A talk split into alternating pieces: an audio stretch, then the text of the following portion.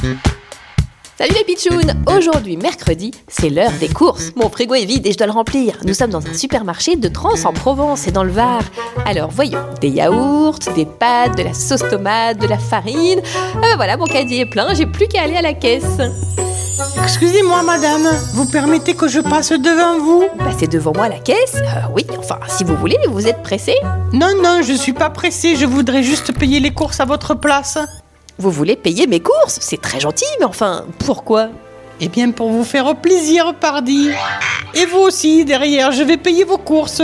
Et vous aussi, la dame à côté, je paye vos courses pour tout le monde. Quoi? Mais Enfin, faut payer les courses de tout le monde, c'est adorable, mais pourquoi vous faites ça? On ne vous connaît même pas.